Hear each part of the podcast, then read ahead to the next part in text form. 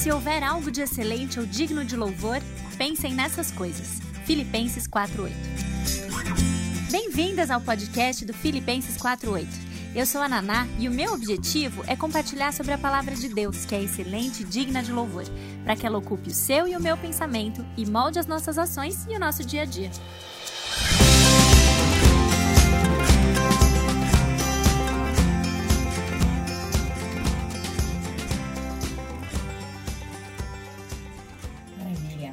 Mais uma manhã que a gente tem acompanhado e mais uma manhã não, mais um dia em que provavelmente a gente vai acompanhar e ter acesso a esses maravilhosos é, é, fim, fim do dia, né? Pôr do sol.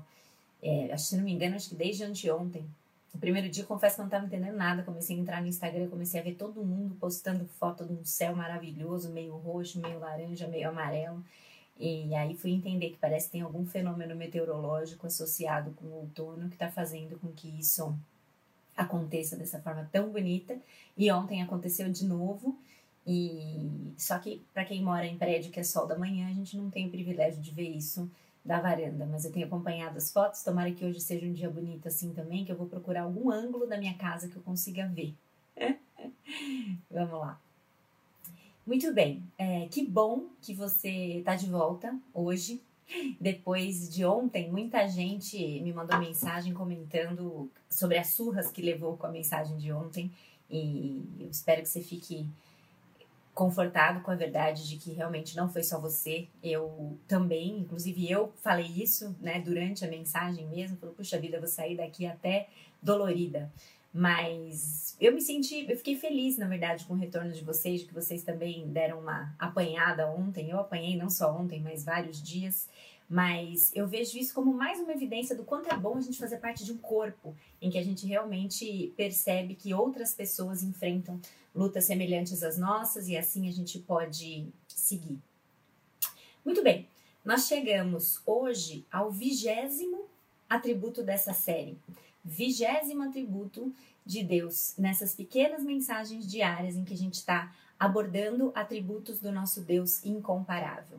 Vigésimo e último.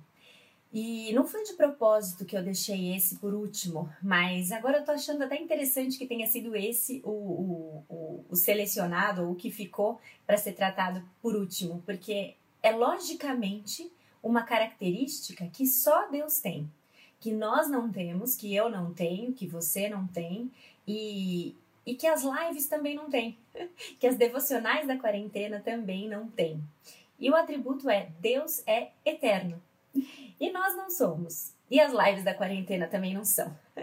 Eu já tinha anunciado no começo da semana que essa seria a última semana e hoje, então, é o último atributo, mas amanhã é o último dia certo? Então hoje, último atributo e amanhã, último dia, encerramento da live. Então, amanhã. Então venham preparados, como amanhã é encerramento, em todo encerramento, o que, que a gente faz? Salgados, é, solteiros trazem um prato de doce, casados trazem um prato de salgado, quem mora com o pai, sei lá, traz suco de laranja. Enfim, vamos fechar esses 22 dias é, juntos amanhã, fazendo uma mega revisão de tudo que a gente viu, aplicando e fazendo um fechamento mesmo dessa série, espero eu, com chave de ouro. Ok? Então hoje, último atributo, amanhã, encerramento. Então vamos lá, vamos começar. Deus é eterno. O Senhor declara: Eu sou o Alfa e o Ômega, o que era, que há e que há de vir, todo-poderoso. Isso está em Apocalipse 1:8. A abertura do livro do Apocalipse declara a existência de um Deus que não é limitado pelo tempo. E isso é verdade de tal forma que é ele que determina o início e o fim do tempo. A sua natureza eterna, a natureza eterna de Deus, está presente nas entrelinhas de toda a narrativa bíblica. Em Gênesis 1:1, a Bíblia começa com a declaração: No princípio criou Deus os céus e a terra. E a partir daí, a partir de Gênesis 1:1, a partir de no princípio que Deus estabeleceu, Deus, a origem de tudo, estabeleceu. Ele, a, a Bíblia, na verdade, ao longo dos seus 66 livros, vai contando e narrando a história de um Deus que estabelece eras, que estabelece gerações, mas que ele mesmo não é limitado por nenhuma delas. Como a gente já viu na sua onipresença também, quando a gente falou sobre onipresença, ele é o Deus que age no passado, presente e futuro de forma simultânea, existindo então não apenas em todos os lugares ao mesmo tempo, mas em todas as eras também. Deus é eterno, existe em todos os lugares ao mesmo tempo, existe em todo tempo ao mesmo tempo. Ele não é limitado pelo tempo. Ele sempre existiu, ele sempre irá existir. Nada deu origem a ele, como também já vimos. Ele não foi criado, ele é o criador. Mas mais do que isso, todas as coisas que Deus faz, elas acontecem no tempo exato. O tempo para Deus não é um problema, de forma nenhuma. Deus não se atrasa, ele não se afoba, ele nunca está com prazo apertado, ele nunca está com, é, com, com, nunca está correndo atrás de, de ficar em dia com alguma coisa. Ele não é assim, porque ele tem o um controle perfeito e total sobre o tempo, e tudo o que acontece é no tempo dele. Em Eclesiastes 3, Salomão nos ensina que para tudo há uma ocasião certa e que tem um, um tempo certo para cada propósito debaixo do céu. Mas vamos confessar, com frequência, isso não parece verdade sob a nossa perspectiva humana, não é verdade? A gente olha para o timing timing. A gente olha para o tempo, para o timing mesmo, né? dos eventos e a gente pensa que talvez em alguns poucos momentos Deus parece ter se ausentado, ter se atrasado, perdido a noção do tempo, qualquer coisa assim. Porque a gente escuta, a gente vê Eclesiastes 3 falando que para tudo tem uma ocasião certa, mas a gente costuma pensar isso sob a nossa própria perspectiva, sobre o nosso próprio tempo. Enfim, nós até podemos compreender a noção, então, de que para tudo tem uma ocasião certa e apropriada, mas normalmente a gente entende isso a partir da nossa própria percepção sobre qual tempo apropriado é esse. Esse tempo é o nosso tempo. E é por isso que lá em Eclesiastes, capítulo 3, o texto continua, uh, vai se desenrolando a ideia, Salomão desenrola a, a ideia de que para tudo há um tempo certo, e no versículo 11 ele diz que Deus faz tudo apropriado ao seu tempo. Em outras versões, você pode ler que ele faz tudo lindo e belo ao seu tempo. Isso também é uma música, virou uma música, né? Seja como for, a gente vê com clareza: o tempo é dele, o tempo é de Deus, não é o nosso tempo. E nós, com frequência, esperamos e queremos mudar esse versículo, esperando que ele faça tudo lindo e apropriado no meu tempo. Mas o Alfa e o Ômega, o Deus eterno, que estabelece todos os limites do tempo, o início e o fim, ele não opera de acordo com a nossa linha do tempo. Ele vai trabalhar em todas as coisas de acordo com os seus propósitos no seu tempo. Lembra que a gente já falou sobre isso? Nós podemos não ver as coisas terem um desdobramento aqui em 10, 20, 50 anos. Podemos não ver nessa vida, na nossa vida limitada, que tem início e que tem fim. Mas Deus faz e ele opera no seu tempo. Isso não significa que o tempo dele não seja perfeito, mas sim, mais uma vez, é uma evidência de que o nosso tempo é limitado, não o dele. Então, sim, é verdade que ele faz tudo lindo e apropriado no seu tempo. Mas nós temos, como eu já falei, uma habilidade limitada de entender o que, que isso quer dizer, porque nós somos limitados no tempo. Eu não consigo imaginar a vida na época do descobrimento do Brasil, por exemplo, porque isso aconteceu há centenas de anos atrás e tudo era muito diferente. Alguém daquela época, se fosse se fosse possível a viagem no tempo e a gente conseguisse trazer alguém daquela época, alguém da época do descobrimento do Brasil, para cá, para parar aqui hoje, na, onde nós estamos, na, na era que nós estamos, essa pessoa ficaria totalmente transtornada. Nós somos limitados a gerações. Se a gente pula de uma geração para outra, a gente já estranha muito os, os modos, os costumes, as vestimentas, as músicas. Você pode ver as pessoas que são de gerações passadas têm muito mais dificuldade de se habituar, de se adaptar com os costumes, com a tecnologia de hoje, do que os nossos filhos, por exemplo. Nossos filhos já nascem intuitivamente sabendo mexer em telas, coisas que nós tivemos que nos acostumar, que nos adaptar. Então, é, por esse tipo de coisa, por um exemplo simples como esse, a gente já vê como é difícil é, é entender como que Deus opera. Ele transcende o tempo. Ele está além dele. Para ele não tem necessidade dessas adaptações, de nada disso, porque ele está presente em todas as eras. Nós talvez não tenhamos a capacidade de entender, então, o que Deus está fazendo no presente, na nossa própria história, na história do mundo. A gente olha, tem, tem hora, eu acho que a gente até falou sobre isso aqui, tem hora que a gente liga a televisão, começa a escutar o que está acontecendo no mundo, parece que é um filme. Parece? Você fica olhando e fala, isso aqui é verdade mesmo? Eu não tô mesmo saindo de casa, não posso sair. Se tem país que se eu saio, eu levo multa. O que, que, que, é isso? O que está acontecendo aqui? Mas a gente pode confiar que Deus, que era, que é e que há de vir, que estabelece o início e o fim, o alfa e o ômega, tem tudo sob controle. E que o tempo dele para resolver cada questão da nossa vida, cada questão do mundo, pandemia, o que você puder pensar, o tempo dele para resolver essas questões é perfeito, mas não é o nosso tempo, é o tempo dele. Se nós não temos essa capacidade de sermos eternos, ou mesmo de migrar de um tempo para o outro, aquela máxima popular, já é, um, já é um consenso isso, né? Que diz que o único lugar que nós podemos estar é no presente, é mais do que verdade. E a gente esquece disso com muita frequência. Eu sempre lembro é, eu gosto muito de. Gosto muito, não, né? Eu também, além de gostar, eu fui levada a um momento de vida em que os filmes são muito presentes na minha vida, infantis. E aí tem uma frase no filme Kung Fu Panda, que tem uma tartaruguinha velhinha lá, que acho que é mestre, sei lá o que, sábio do, do grupo lá. E ela chega pro panda, que tá lá apavorado com a possibilidade dele virar um grande guerreiro. E ela chama o panda lá pro alto de uma, do monte lá, com uma paisagem bonita. E ela fala o seguinte para ele que enquanto ele está apavorado, ansioso com o futuro e tal, ela fala que o ontem é uma lembrança e que o futuro é um mistério, mas que o hoje é uma dádiva e por isso é que ele se chama presente.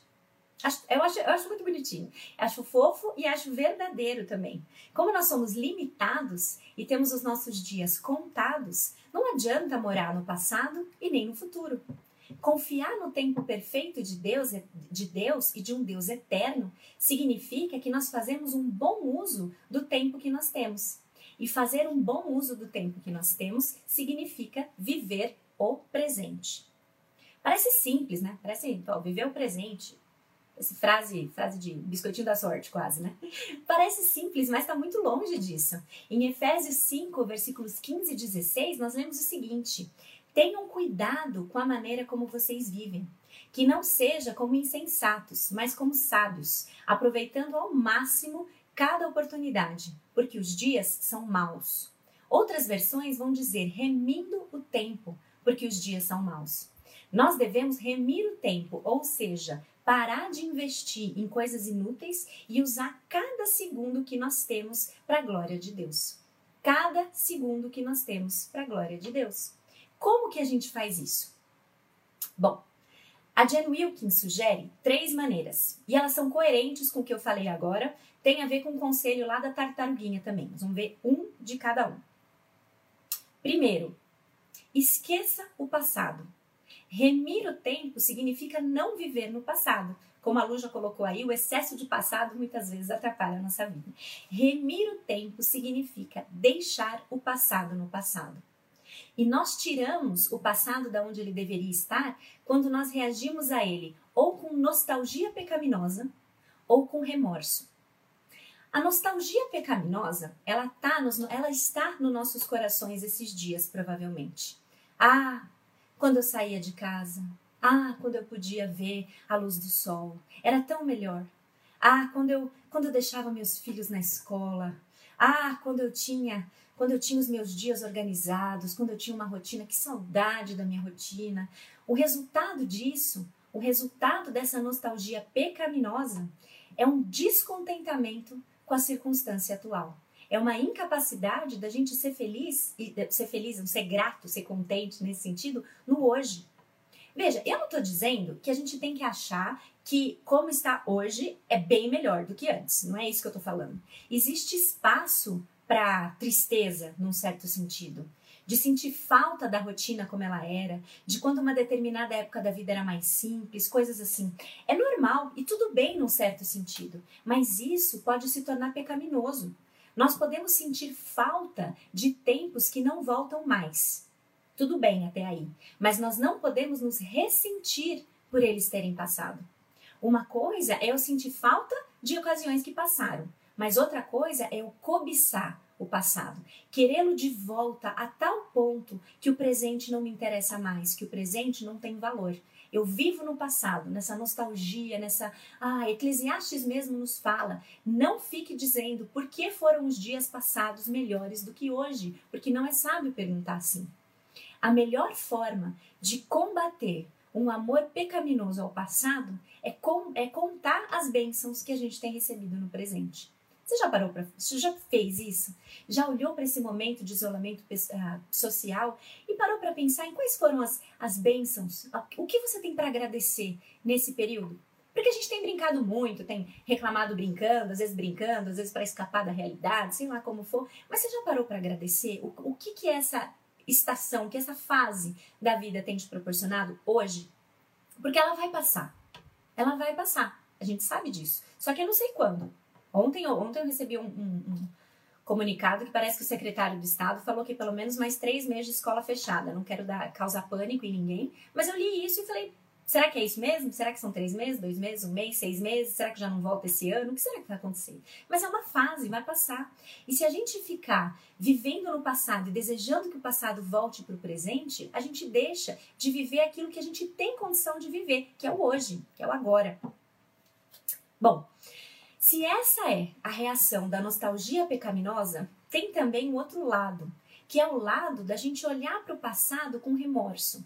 Porque nós cometemos erros no passado, porque nós temos mágoas do passado, e aí a gente vive no passado se remoendo nele.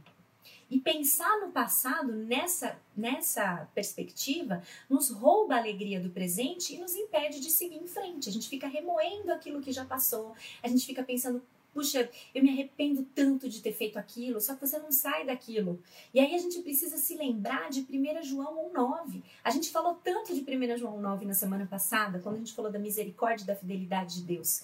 O perdão de Deus nos liberta do nosso passado. Nós podemos seguir perdoadas, livres e purificadas de todo e qualquer pecado que a gente tenha cometido. Nós podemos combater as más notícias dos nossos pecados e mágoas passadas, lembrando das boas novas do Evangelho. Ele nos purifica, ele pagou o preço no nosso lugar. Nós somos redimidos e nós somos feitos novas criaturas. Então não tem porquê. Nós remimos o tempo quando nós deixamos de viver no passado, combatendo a nostalgia pecaminosa e combatendo um remorso por coisas que já passaram e que já está tudo feito novo. Nós somos novas criaturas. Então vamos deixar o passado no seu lugar. Uma forma de valorizar o fato de que os nossos dias são contados. A segunda forma, então, se já falamos de esquecer o passado, é esquecer o futuro. Remir o tempo também envolve deixar o futuro no futuro. E nós deixamos de deixamos de deixá-lo no futuro quando nós desejamos em demasia viver no futuro, ou quando ele nos causa ansiedade ou pavor. As mães de crianças pequenas talvez entendam bem o que significa a gente desejar em demasia viver no futuro. Nós simplesmente não vemos a hora da próxima fase da vida chegar. A fase que eu volto a dormir a noite inteira. Ah, eu não vejo a hora de voltar a dormir a noite inteira. A fase que eles tiram a fralda, ai, não vejo a hora de parar de trocar oito fraldas por dia. Ou se você tem dois pequenos ao mesmo tempo, 15, 16 fraldas por dia. Ai, não vejo a hora quando isso acabar, quando isso acabar. A hora que eles vão se limpar no banheiro sozinhos. Já, já viu como uma coisa vai levando a outra? Primeiro você torce para tirar a fralda, aí tira a fralda, você. Hum, aí você começa a torcer para ele começar a se limpar sozinho. Enfim, nessa fase de isolamento, você talvez também esteja assim desejando ansiosamente que as crianças voltem para a escola, que você volte ao trabalho, que a sua faxineira volte.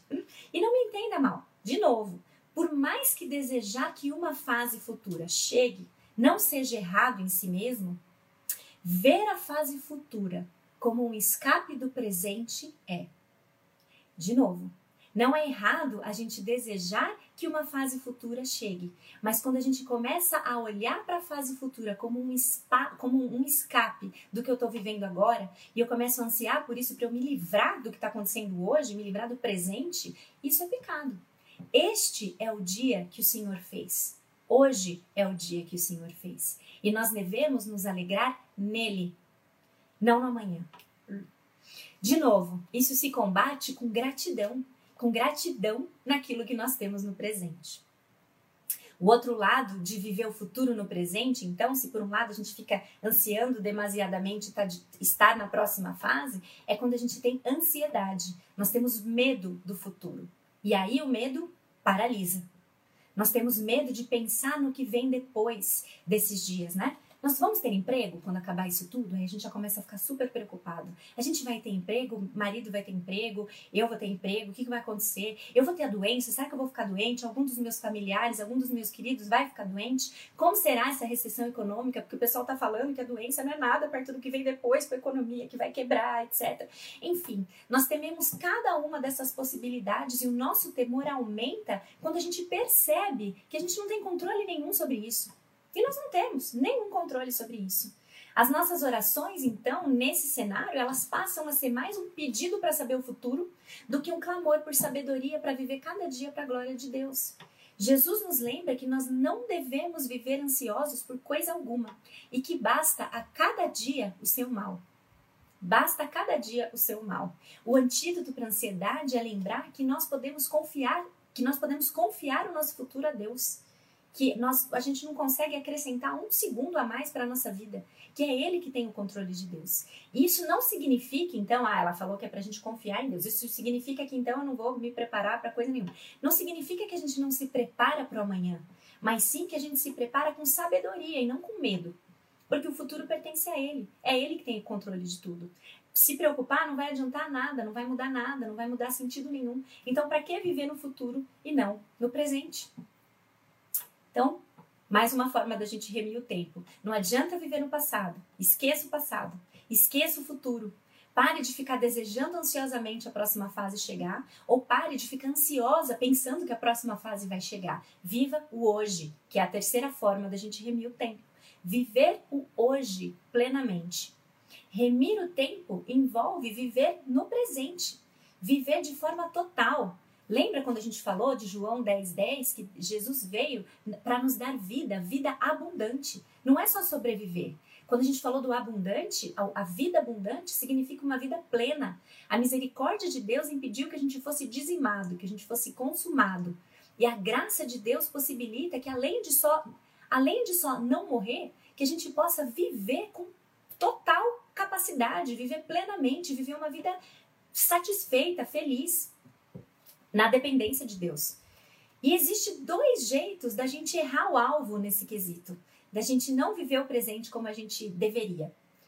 A gente deixa de, ver, de viver o presente de forma abundante ou plenamente quando nós sucumbimos à preguiça ou à ocupação excessiva. São duas formas de fazer mau uso do presente. Eu achei isso muito interessante. Tanto a preguiça, ou, ou melhor, tanto a pessoa preguiçosa como a pessoa que é super ocupada, elas rejeitam o limite de tempo que Deus estabelece para cada uma delas. Olha só, o preguiçoso acredita que o tempo que Deus dá não é precioso. Então ele gasta como ele quer ele acha que ele sempre vai ter mais tempo para fazer as coisas. Então ele perde prazo, ele procrastina, ele sempre tem uma desculpa, ele vai empurrando tudo com a barriga.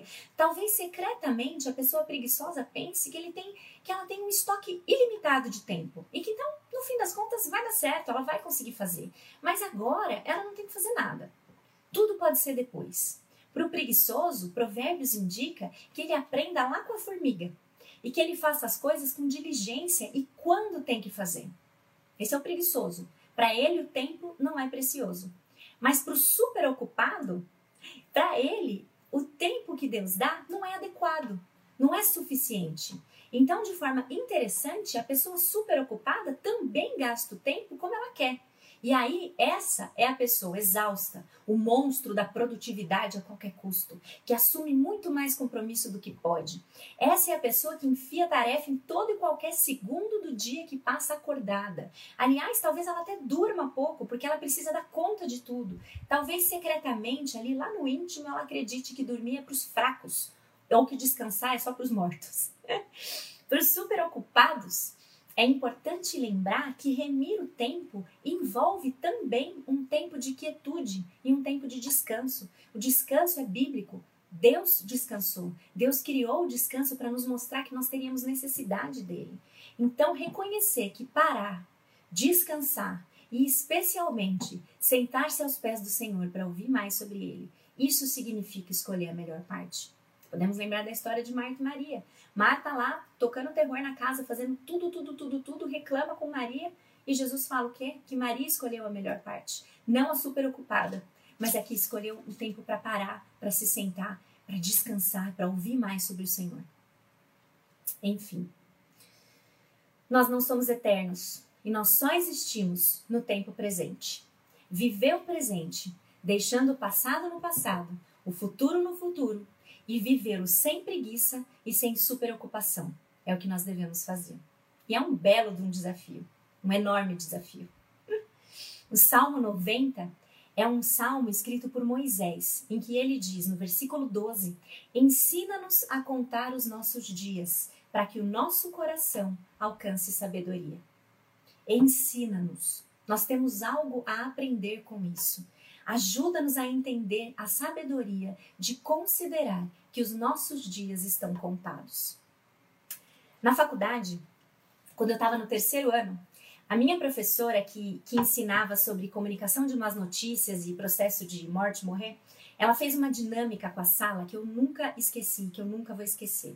E olha, eu eu sou uma pessoa que costuma sair de fininho quando alguém fala, agora nós vamos fazer uma dinâmica. Eu sou a primeira a suar frio, levantar e querer assim escapar. Me sobe um negócio que eu não sei explicar de onde veio, uma vontade de correr, de sair para algum lugar.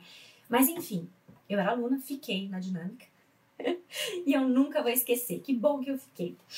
Foi fácil até. É, é, ela pediu que a gente pegasse uma folha de papel e que a gente escrevesse o que, que a gente ia fazer se nós soubéssemos que tínhamos exatamente 10 anos de vida. Mais 10 anos de vida, você sabe o que vai acontecer, daqui a 10 anos você não vai existir mais. Escreva o que você vai fazer. Eu me lembro de ter percebido na sala que todo mundo escreveu rápido. Eu também escrevi rápido. Eu fiz lá uma listinha, falei, ah, vou fazer isso, isso, isso, 10 anos, dá tempo de dá para me formar, dá para isso, dá para aquilo, escrevi. Depois que a gente escreveu isso, ela falou que a gente deveria escrever o que, que a gente faria se soubesse que ao invés de 10 anos, a gente tinha um ano de vida. O pessoal já começou a dar aquela remexida na cadeira, mas escreveu. No meu caso, algumas coisas da lista dos 10 anos, eu olhei e falei, meu, tem um ano só, você acha que eu vou me preocupar? Não vou nem me formar, tenho só um ano, não vou fazer isso aqui não. Aí vou fazer outra coisa. Enfim, a gente saiu cortando e a dinâmica continuou e ela foi diminuindo isso. E foi dando um mês, 10 dias, até que ela chegou em uma hora. Eu precisaria de uma live inteira, e a gente já tá até, já tô até falando demais hoje. Eu, eu precisaria de uma live inteira para explorar como foi interessante os resultados e o leque de possibilidades de discussão que se abriu à medida que a professora, que é muito, muito fera nisso, muito competente, explorou as respostas de cada uma de nós ali naquela sala. Mas o que ficou muito claro foi o seguinte: quando nós sabemos que os nossos dias estão contados, nós agimos com mais sabedoria. E que quanto menos dias ou horas nós sabemos que nós temos, o que vai sobrando na nossa lista é só o que tem mais valor. Nós vivemos de forma diferente quando nós enxergamos o futuro como finito. Nós pensamos ser eternas, mas isso é uma doce ilusão. Cada dia, cada momento que nós temos com vida é um presente que Deus nos dá.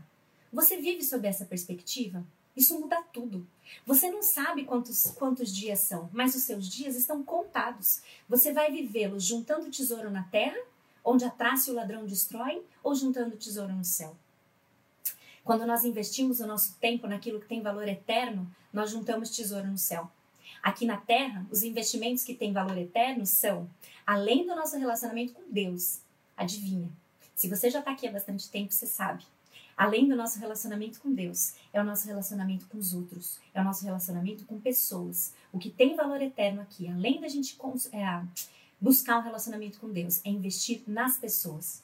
Fazer um bom uso do tempo hoje significa priorizar relacionamentos e não o material. Nós não vamos levar nada com a gente quando a gente morrer, mas Deus pode fazer com que o nosso bom uso do tempo tenha valor eterno. E isso não é um chamado só para missionário, não. Você pode investir em relacionamento em qualquer esfera de atuação. Você pode investir em relacionamento no seu trabalho, na sua empresa, no hospital, em casa com seus filhos pequenos. Invista o seu tempo em impactar pessoas para a eternidade. Nós vamos passar pela terra, nós vamos passar por aqui e nós vamos embora daqui. Ele não. Ele é o Deus de todas as gerações e ele vai permanecer. Que o Deus eterno, então, nos ajude e que clamemos, como Moisés encerra o Salmo 90. Senhor, consolida para nós a obra das nossas mãos, para que elas permaneçam, mesmo depois que a gente não esteja mais aqui. Isso é fazer um bom uso do nosso tempo limitado, usá-lo a serviço e para a glória do Deus ilimitado. Em oração, Reflita se você tem estado desejosa, de forma pecaminosa, de habitar em qualquer outro tempo, momento ou época que não seja o presente, o hoje. E o hoje, o que nós temos para hoje, é o isolamento social, é o fique em casa. É isso que nós temos para hoje. Você está feliz no hoje? Você está fazendo um bom tempo desse hoje? Peça a Ele que te ensine a contar os seus dias, para que você alcance um coração sábio e trate cada dia como precioso, como um presente. Viva o presente plenamente. Esqueça o passado, deixe o futuro no futuro e louve a Deus, porque de eternidade a eternidade Ele é Deus. Graças a Deus por isso. Essa é uma mensagem maravilhosa. Saber que Deus não se limita no tempo e reconhecer que Ele não se limita no tempo, mas que nós sim deve nos ensinar a viver hoje, que é o único lugar que a gente tem possibilidade de viver com sabedoria, para a glória de Deus e para serviço do próximo. Amém? Muito bem. Vocês estavam animados hoje, hein? Percebi. Percebi animação nos comentários aí, fui tentando ler, mas eu falava, ai, ai, ai, o que, que eu faço? Obrigada, gente, pelo carinho de vocês. É, amanhã, então, a gente volta para a live de encerramento. Mas eu vou pedir uma coisa para vocês. Vou fazer um pedido. Vocês fizeram vários aí para mim, agora eu vou fazer um.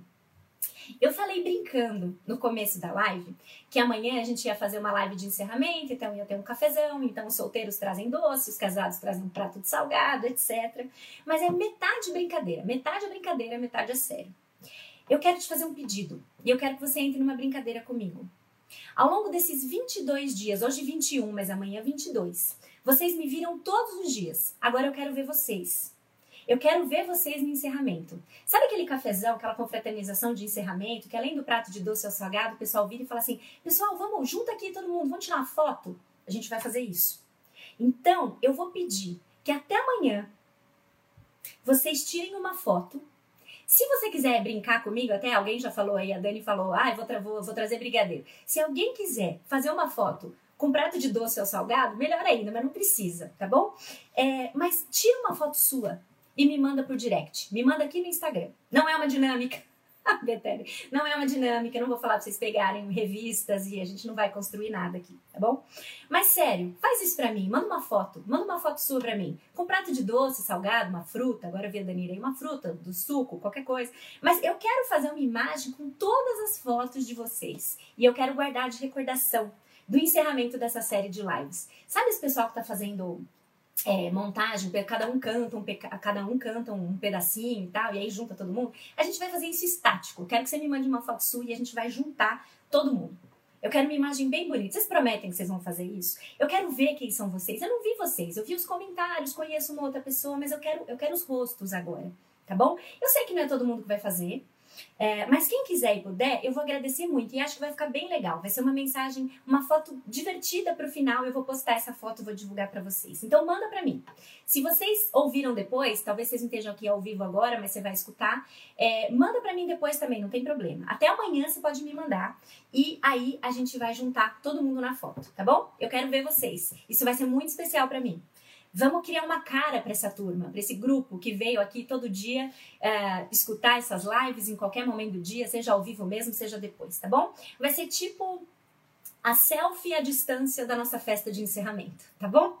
Com ou sem prato de doce ou salgado, eu te espero amanhã. Manda essa foto por direct para mim. E amanhã, sete e meia, nosso encerramento, tá bom? A ideia é a gente fazer uma, uma revisão mesmo de tudo isso e contemplar mais uma vez o nosso Deus incomparável, como Ele é e nós não somos, tá bom? Espero vocês amanhã então e fotos valendo a qualquer momento a partir de agora. Se você assiste a live de pijama ainda na cama, não se preocupa, pode dar uma. Não precisa ser assim real, entendeu? Pode dar uma, uma, uma caprichada aí, pode ser na hora do almoço, depois que a cara já não tá mais tão inchada. Mas manda essa foto pra mim, tá bom? Vai ser divertido. E a gente se vê amanhã, então, às sete e meia, tá bom? Um beijo para vocês, bom dia, na dependência de Deus, vivendo hoje com sabedoria. Até amanhã. Tchau!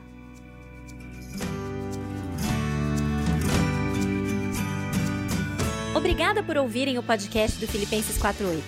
Para conhecerem mais sobre o ministério, ter acesso aos textos, dica de livro ou mesmo acompanhar um pouco do meu dia a dia, sigam o meu Instagram, Filipenses48, ou acessem filipenses48.com. Até a próxima!